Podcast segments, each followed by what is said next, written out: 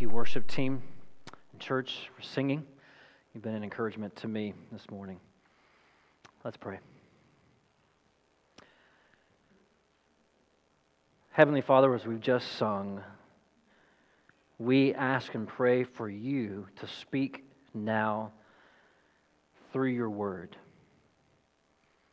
Not only through a man, not only in our ears, but in our hearts and minds about you, what you are doing in the world, what you would have us do, what it means to be a part of the church, what the apostles mean for us. I pray, Father, that as we enter into the book of Acts, that it would be helpful, renewing, instructing, correcting, encouraging for our church. You know where our church is, Millwood Baptist Church, between the day that it was founded in 1985. You know where we are in time from now until we will see you in all of your glory. And we will be glorified. And you know in what ways we need this word now in our church. We pray that your word, as you promise, would not return void, but do everything you intend for it to accomplish. In Jesus' name we pray. Amen.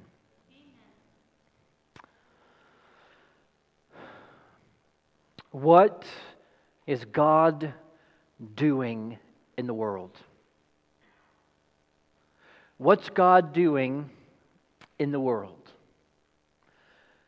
Luke has written the book of Acts to be a compilation of God accomplishing his plan to save people from every nation through the unstoppable, spirit empowered witness that Jesus is the Christ and he was crucified for sinners and raised from the dead. Acts is about what God is doing in the world now. Short version the Father's plan for salvation in His Son through faith in His Spirit empowered witness. That's the book of Acts. Two things to introduce you to how the book of Acts works in the church, what it means and what it is. First, Acts is a book of renewal for the church, a book of renewal. When I say renewal, I mean it regularly revives the church throughout generations back to the church's original purpose. What is the purpose of the church? Uh, what's the mission of the church? What do you think Millwood Baptist Church is about? What's, what's it here for? What's it supposed to be doing? When you've looked for a church or when you joined this church, what did you think it was supposed to do? And if you are here and some things about the church are still new to you or confusing to you, consider Acts as a testimony about what God is doing and what the church is about. Maybe you've seen some pastors on CNN or Fox News. Maybe you've read some articles about the Southern Baptist Convention churches and how well or how poorly they're doing as churches. There's a difference between what God intends the church to be doing and what some who call themselves churches are actually doing. Consider that a church is only as faithful as it is close to the purposes of God in the Bible, particularly in the book of Acts. Listen, Acts corrects errors from various directions. Acts corrects those who are walking in spiritless religion and those who think spirit filled experience is religion. Acts corrects those who are walking in spiritless religion and those who think spirit filled experience is religion. If you think being the church is just showing up to a few meetings, you will find in the book of Acts that the Spirit of God is more free, powerful, and miraculous than you can know.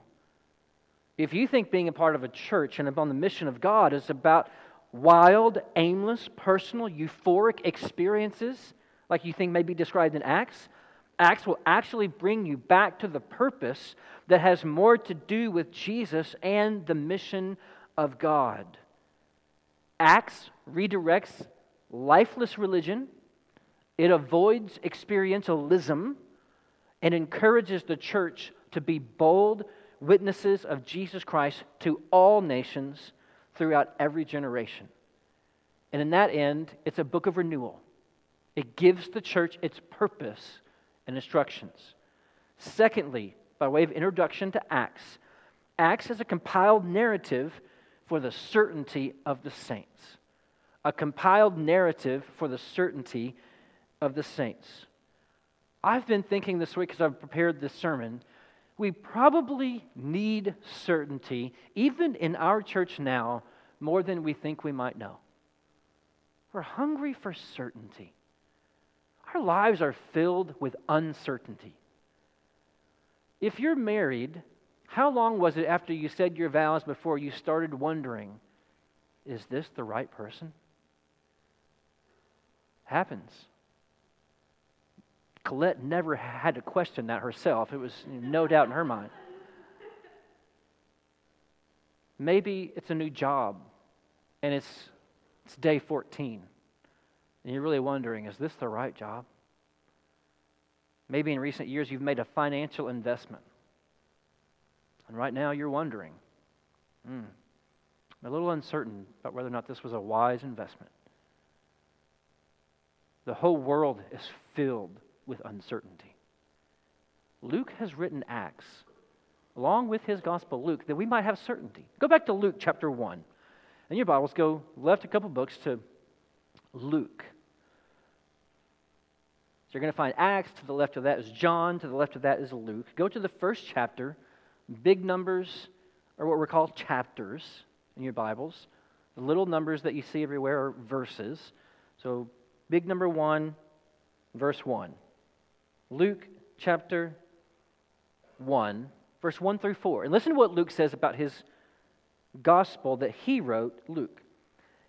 Inasmuch as many have undertaken to compile a narrative of the things that have been accomplished among us, just as those who from the beginning were eyewitnesses and ministers of the word have delivered them to us, it seemed good to me also, having followed all things closely for some time, to write an orderly account for you, most excellent Theophilus, lover of God, that you may have certainty concerning the things you have been taught You've already been taught them. I'm writing so that you may have certainty. Luke is compiling a narrative of the life and ministry of Jesus for certainty's sake. Are you certain about life, about death, about resurrection, eternity? When it comes to faith in Christ, God did not reveal himself in a way which requires uncertain faith. Faith is not the opposite of certainty. Faith is not the opposite of certainty. Faith is not plan B when you can't be certain. I think there's a kind of myth out there about faith and certainty that God is up there just constantly judging our certainty, hoping that we are certain enough about our faith. We work up enough certainty to really convince God that we do believe Him, that we think that we are certain. But really, there are only those who believe and who are certain, and those that believe Christ did raise from the dead for our sins and raised from the dead and those who are not. And from creation forward, God is actually the one who goes to great lengths to provide certainty about himself. And so Luke continues his work from the Gospel of Luke in Acts to keep providing certainty for you. Acts 1, verse 1, you can go back there, which Megan, Megan read for us. In the first book, that's Luke, the Gospel of Luke, O Theophilus, same receiver. I have dealt with all the things that Jesus began to do and teach until the day when he was taken up. Implication I am still on the same mission to provide the same certainty about the same person and his work, Jesus Christ. I wrote about what he began to do. Luke, and the whole Gospel of Luke, well, that's just what he began to do. Now I write about what Jesus is still doing through the church, so you might have certainty. And what is the first point of certainty that Luke addresses? Ironically, it's one of those things that so many Christians are so uncertain about the witness of the apostles, the purpose, the meaning of the apostles. A question came up in our leadership training meeting on Tuesday, our first one of the year. One by one, our group of men went around the table answering this question that one of the men brought up How do I talk to my sibling who professes to be a Christian but does not believe that the Pauline epistles, all of Paul's letters, are scripture? In other words, doesn't think they're actually, he's actually an apostle. That's an apostolic question. Let me ask you, how would you answer that question? Do you know who the apostles were? Do you know why they matter? Were all the books in the New Testament written by apostles? Were all the apostles disciples? Were all the disciples apostles? Are there going to be more apostles? Might I be an apostle? All of a sudden we find out that just really, really, really, really believing is a bit different than the kind of certainty that the Bible might be providing.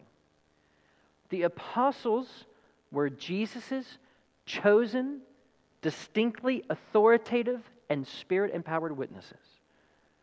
Luke begins with a note, a word, a clarification, an identifier of these apostles. And here's what we will see about them this morning. The apostles were Jesus' chosen, distinctly authoritative, and spirit empowered witnesses. And Luke begins with them in his book of Acts because they matter significantly for the church. If you're going to compile a narrative of the church, you have to talk about the apostles. So, first, just two things one long and then one shorter. One, the apostles were chosen and taught by Jesus to be distinctly authoritative witnesses. First part of that sentence. And Jesus chose them and he taught them, he authorized them to be distinctly authoritative witnesses. Why mention that Jesus chose these apostles? Luke Starks Acts by mentioning these are the apostles Jesus had chosen. Why? Because Luke is reminding all readers that these particular men are the chosen apostles. These are the men who Jesus formally, officially, and personally chose and charged as apostles. They are not volunteers. They are not just historians. They're hand picked to be apostles. If you can flip back quickly, go back to Luke chapter 6, verse 12 through 16.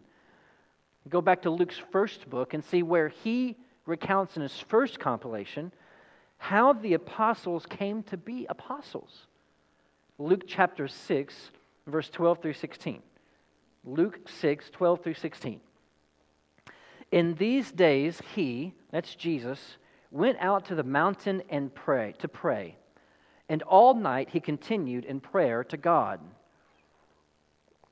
And when day came, he called his disciples and chose from them twelve, whom he named apostles.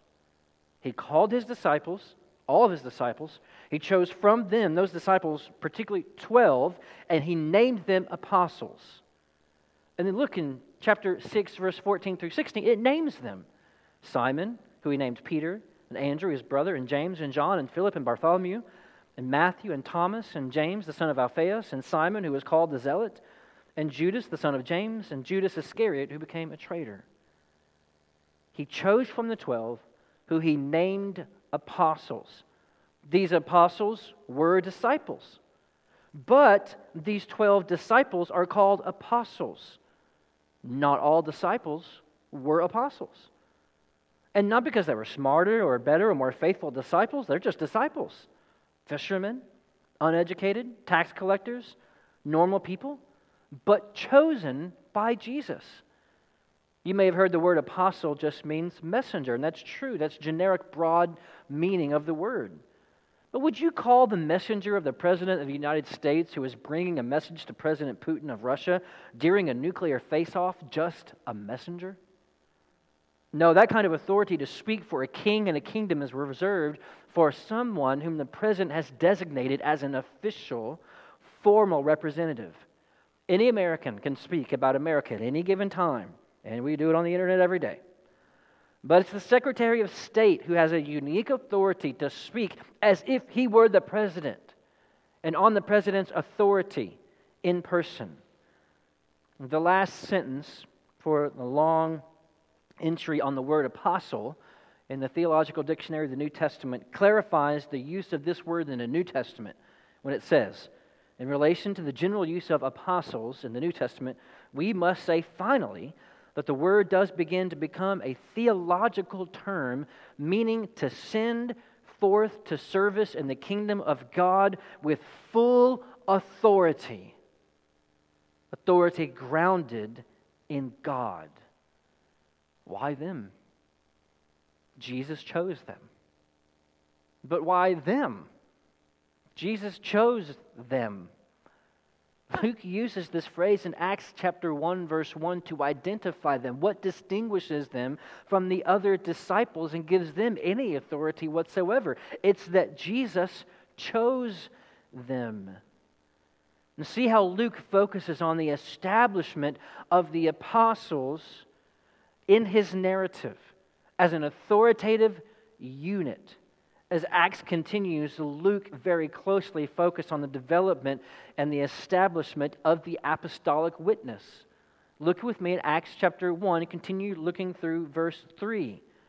He, Jesus, presented himself to them, specifically the apostles.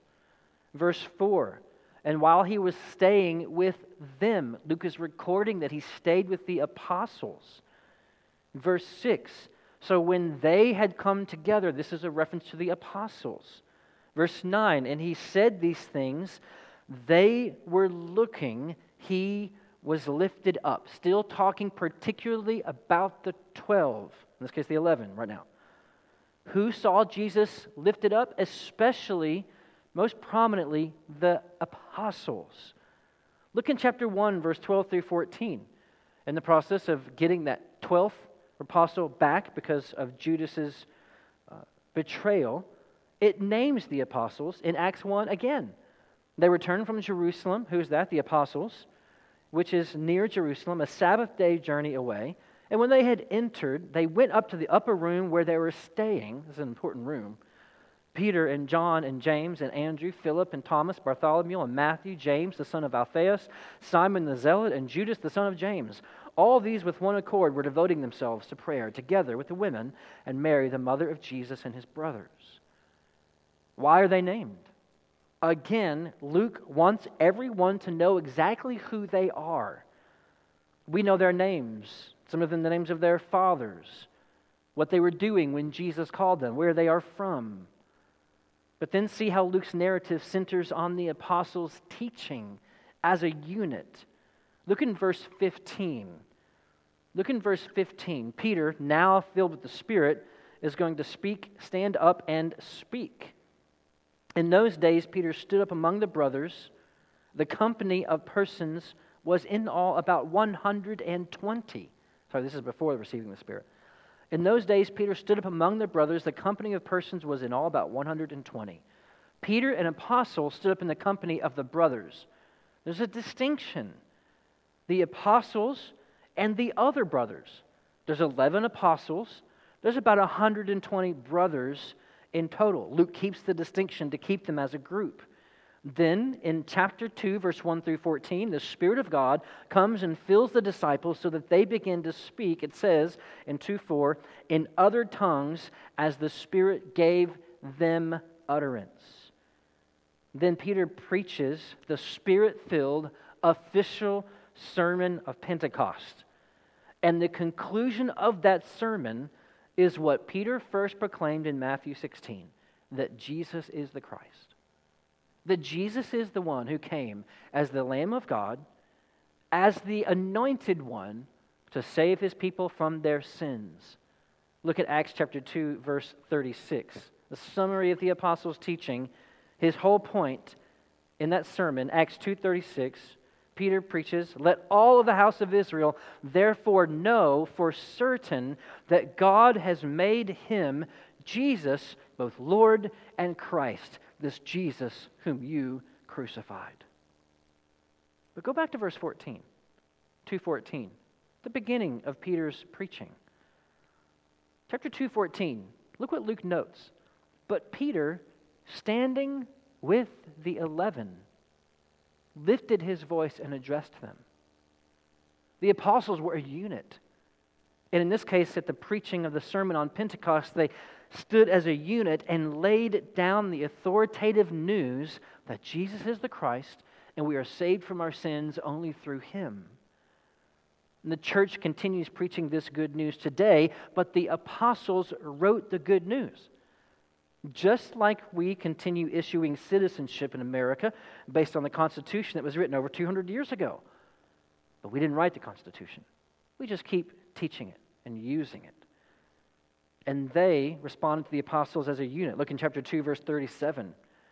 When they heard this, those who heard Peter's preaching, when they heard this, they were cut to the heart. And they said to Peter and the rest of the apostles, they responded to them as a unit who had been speaking to them as a unit. Peter speaks, but all the apostles are there to certify who Jesus is and how you can be saved.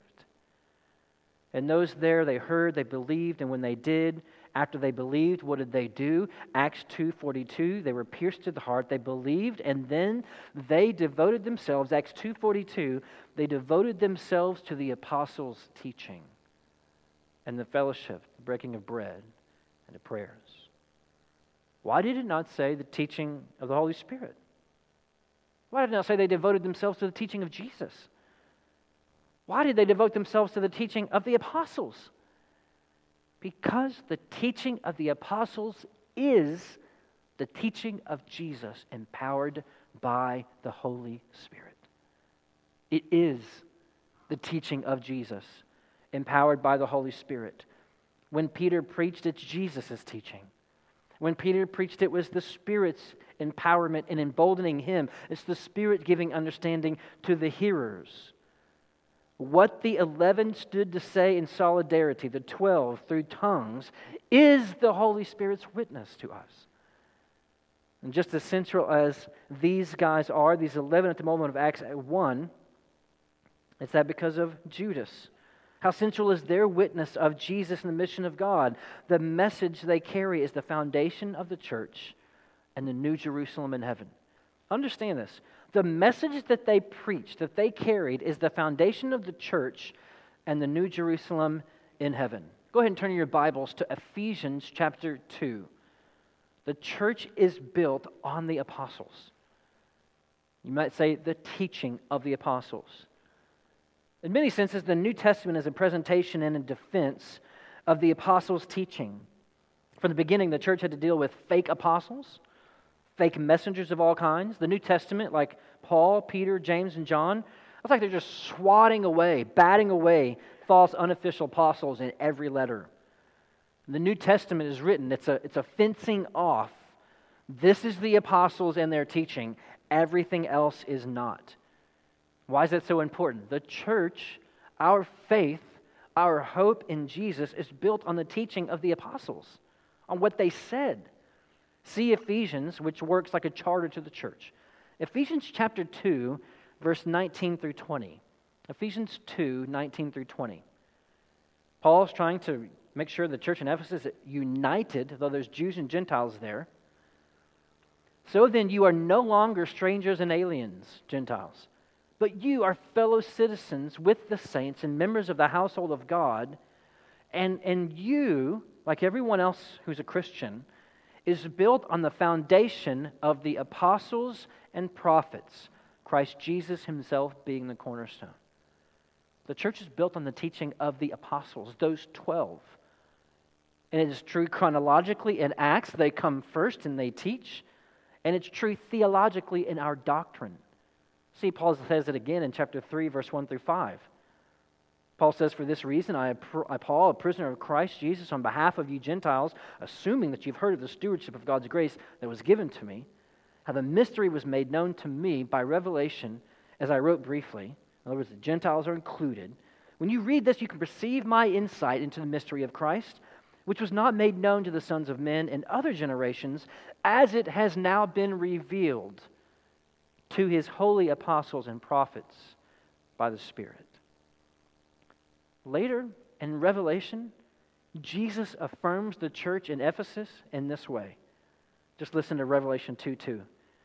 You cannot bear with those who are evil, but have tested those who called themselves apostles and are not, and you found them to be false. We could go on and on and on. Nearly every letter in the New Testament begins with the words Paul, an apostle, or Peter, an apostle, or how John says he's an apostle, that which we heard from the beginning. A requirement to be an apostle, to be with Jesus from the beginning. The faith of the church, our teaching, and what we know about Jesus crucified for sinners and raised from the dead is built on the authoritative witness of the apostles that Jesus chose. And see how the apostles are forever memorialized as the foundation of the city of God. The New Jerusalem, the heavenly city where the saints will finally eternally be with God, is built on the foundation of the apostles too. Revelation chapter 21, verse 10 through 14. Revelation 21, verse 10 through 14. John says, And he carried me away in the Spirit a great high mountain, and he showed me the holy city, Jerusalem, coming down out of heaven from God, having the glory of God, its radiance like a most rare jewel, like a jasper, clear as crystal. And it had a great high wall with 12 gates, and the 12 gates, at the gates, 12 angels. And on the gates, the names of the 12 tribes of the sons of Israel were inscribed, all the people of God from the Old Testament and on the east three gates, on the north three gates, on the south three gates, on the west three gates.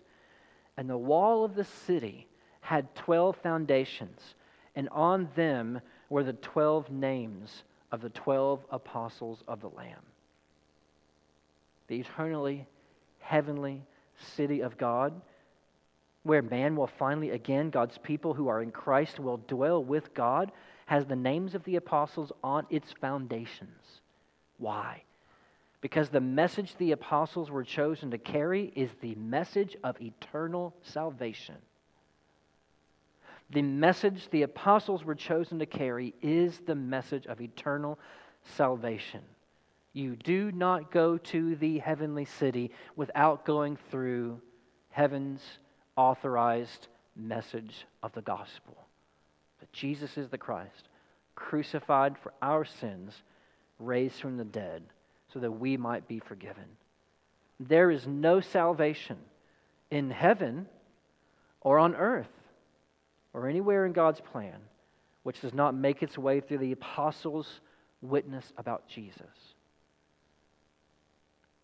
In a word, this means for us certainty. I was just talking to someone this morning how glad I am 20, 2022 is over. I don't know why. I just kind of felt glad that it was over. How many things feel so uncertain. There's uncertain things moving around.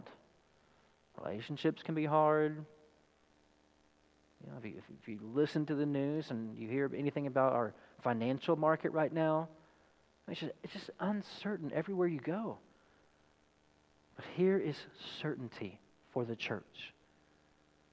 Certainty chosen by Jesus, taught by Jesus, empowered by the Spirit, eternal certainty that this is the way of salvation.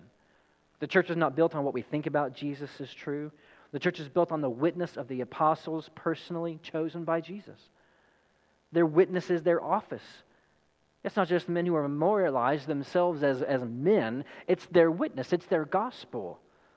The point is that their message is the truth of Jesus, that Jesus is the Christ, the Son of David, come to die for sinners, that we actually have an eternal, forever fixed, foundational to the church, foundational in heaven salvation that's certain. The certainty of the apostles' witness of the gospel is the foundation of the church forever. And they were chosen to be particularly empowered for their task. That's the second main thing about the apostles. They were chosen and they were particularly empowered for their particular task. How do we know what Jesus said and what Jesus' commands are to the church? What's the teaching? What's the truth? Jesus empowered the apostles to be his official witnesses to the world. He chose them, but then he empowered them to do their job. How did Jesus ensure that they would get to the world and to the church? He helped them understand, he helped them remember, and he helped them proclaim it. He helped them understand, he helped them remember, and he emboldened them to proclaim it. If any of these things fail—if they didn't understand, or if they forgot, or if they were cowards, the world's very different. Back in the Gospel of John, there was a moment in the upper room. The moment when Jesus had just told the disciples that he would be leaving them. He was going to go somewhere else. They didn't know what this means. This sounds like crazy talk. You're, you're the king, you're the Messiah, you're, you're the son of David. We're, we're following you as the Christ. You're, you're going to leave?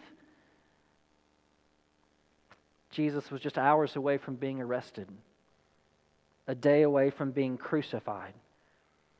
It was the last moments that Jesus had with the chosen disciples, where he would be free with them before he died. It's a conversation that takes up John chapters 14 through 17, that whole section. It's often referred to as Jesus' farewell discourse.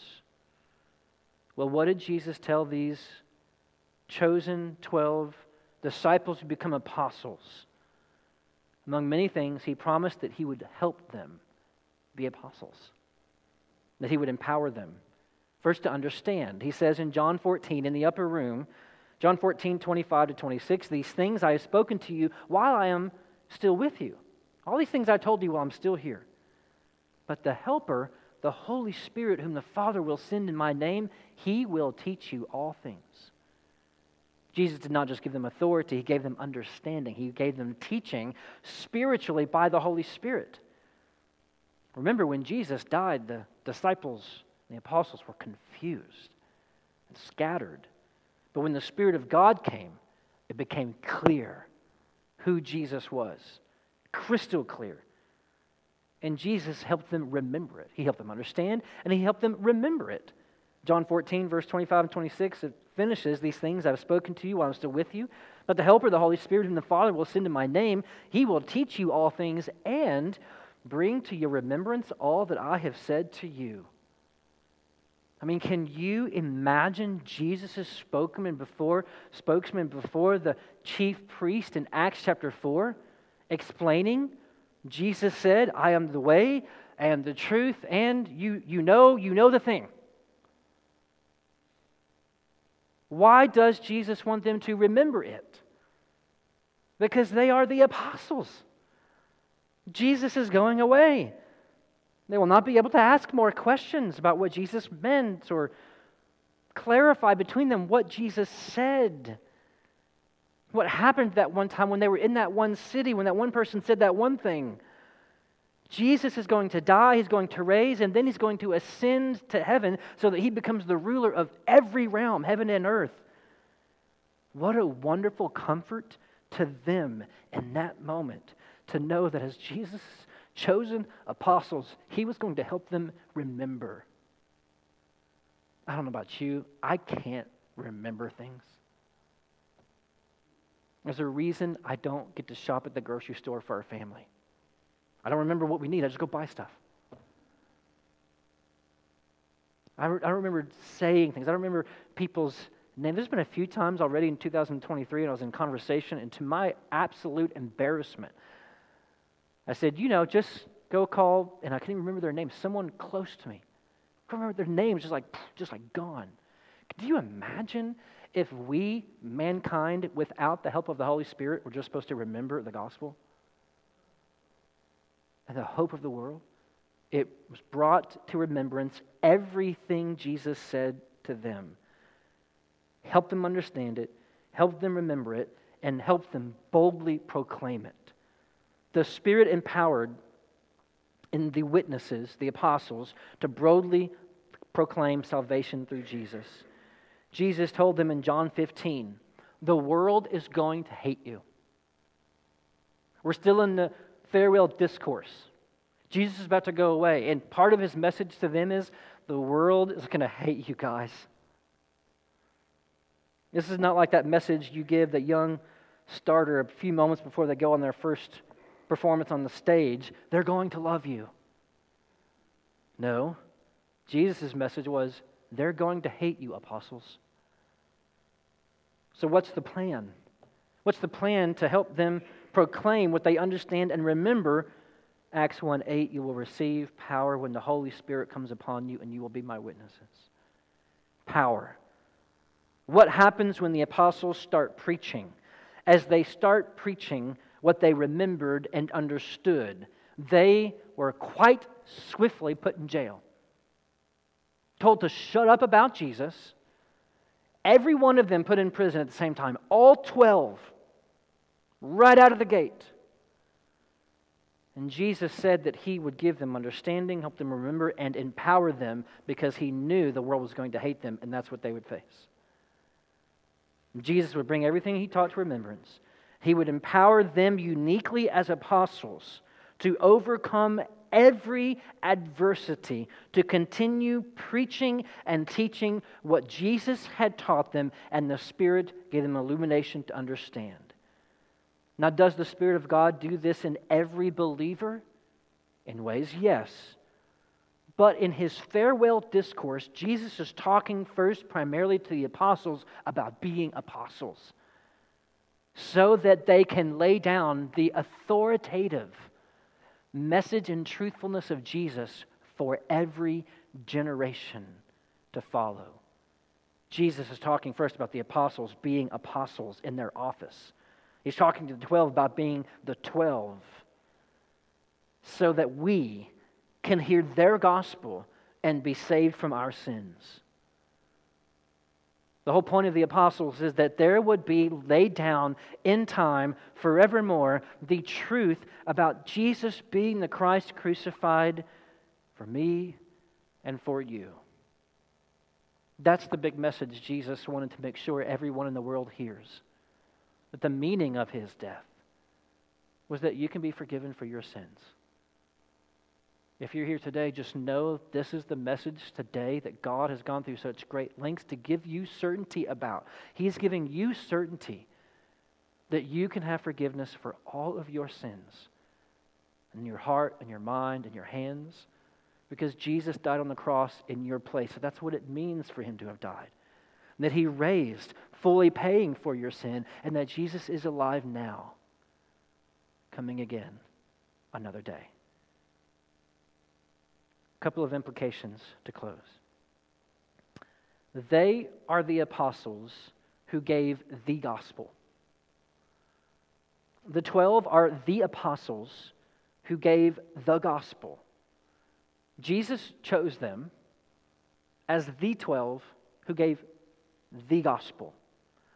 There are no more apostles, and there are no more gospels.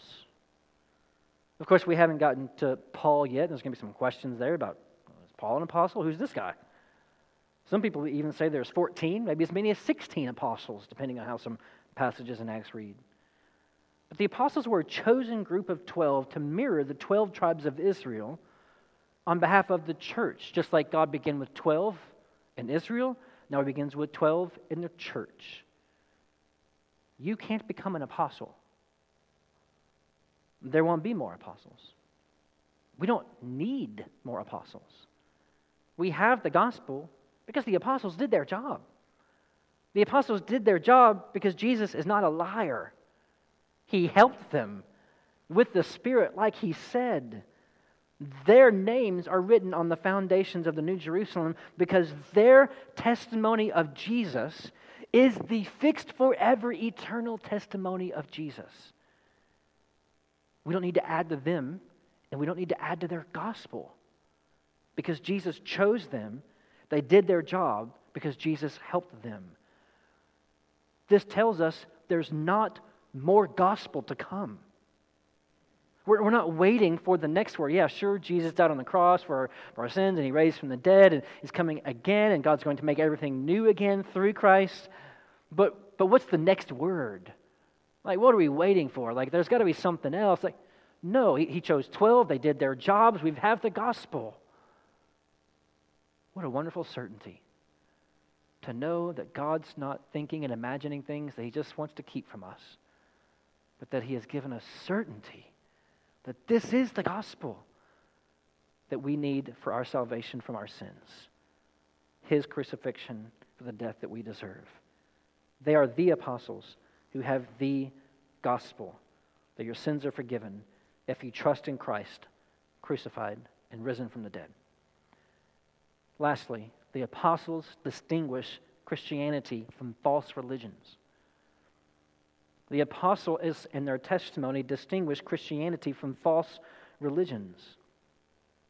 What do Mormonism, Islam, Jehovah's Witness, Christian Science, the Jim Jones cult, and the Branch Davidians all have in common?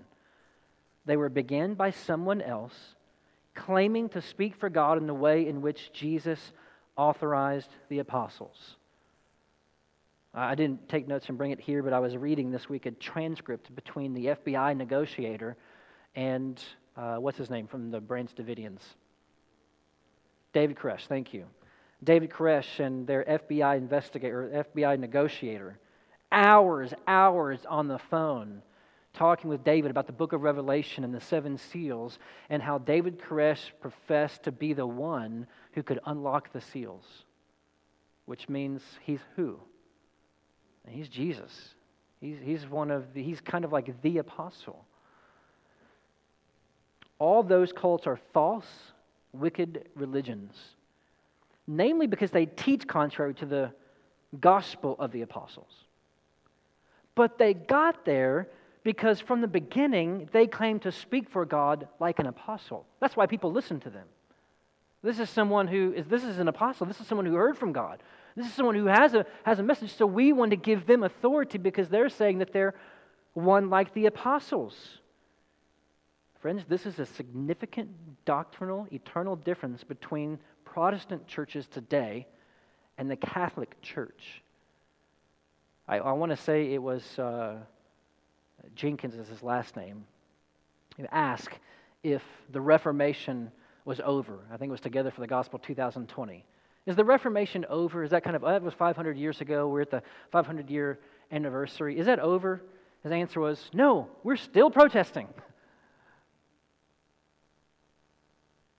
Think about what Catholics believe in their doctrine, at least. Understand there may be some who are Catholics in their religion, their church attendance, and they could be true Christians. But what the Catholic Church teaches is this the doctrine called papal infallibility.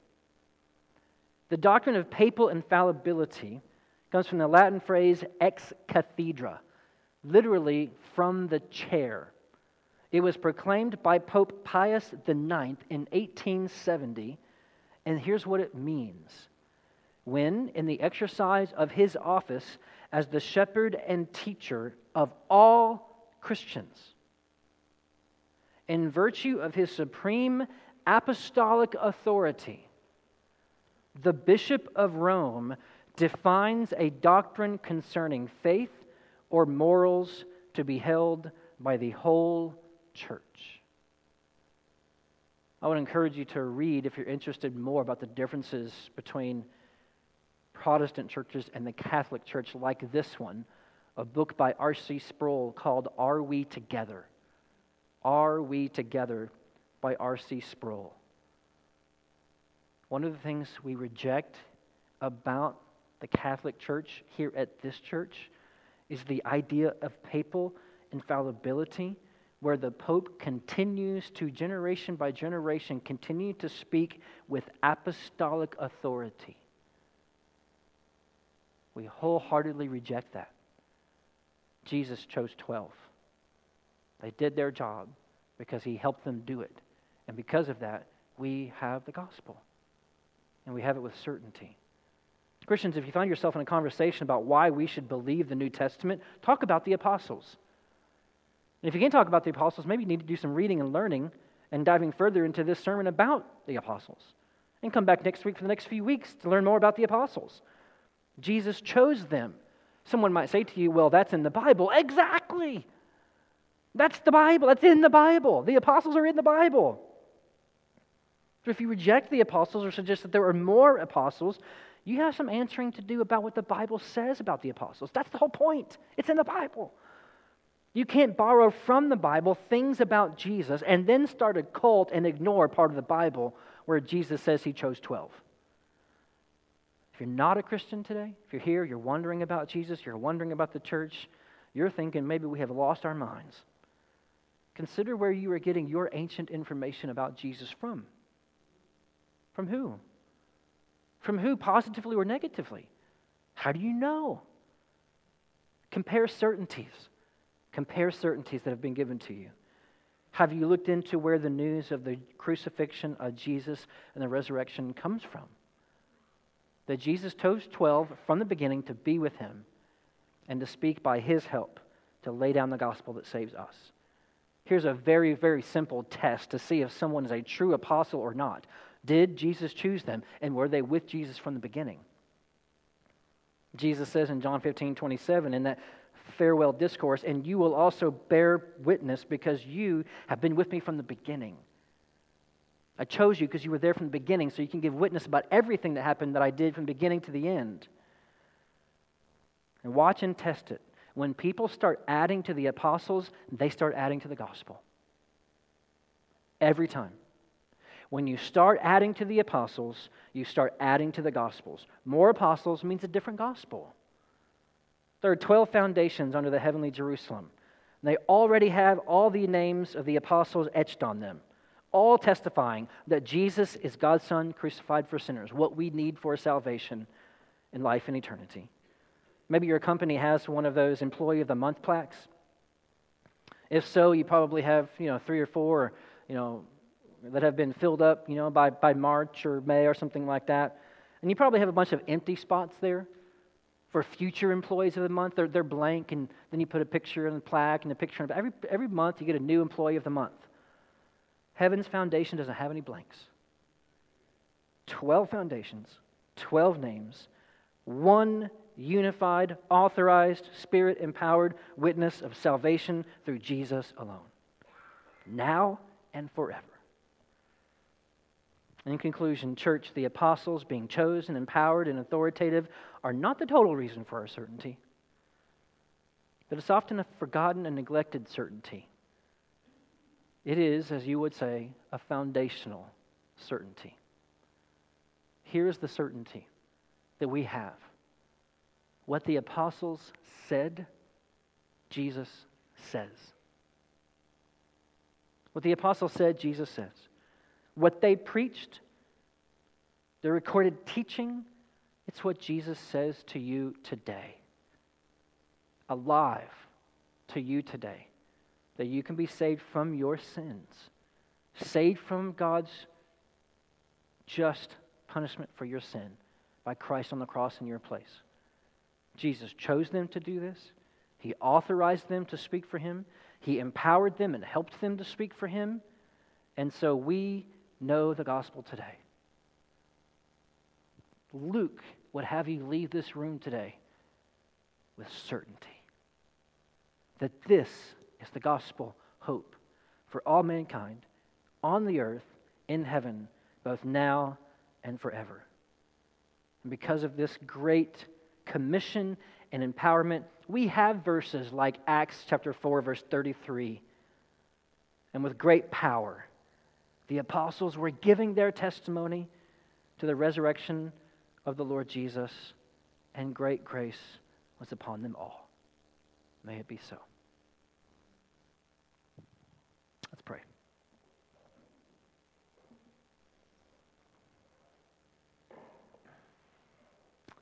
Father, we give you thanks and praise for your Son, Jesus Christ, and especially today for this unique, special, wonderful testimony that you chose 12, you taught them,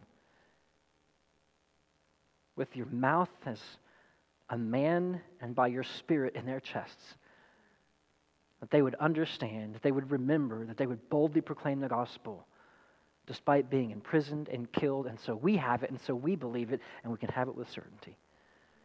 I pray today that as we leave here, we would leave heads up, eyes out, chest out, thankful for certainty that the gospel we have that Jesus died on the cross as the Christ, that he raised from the dead, that would help us be people who are certain in a world filled with uncertainty.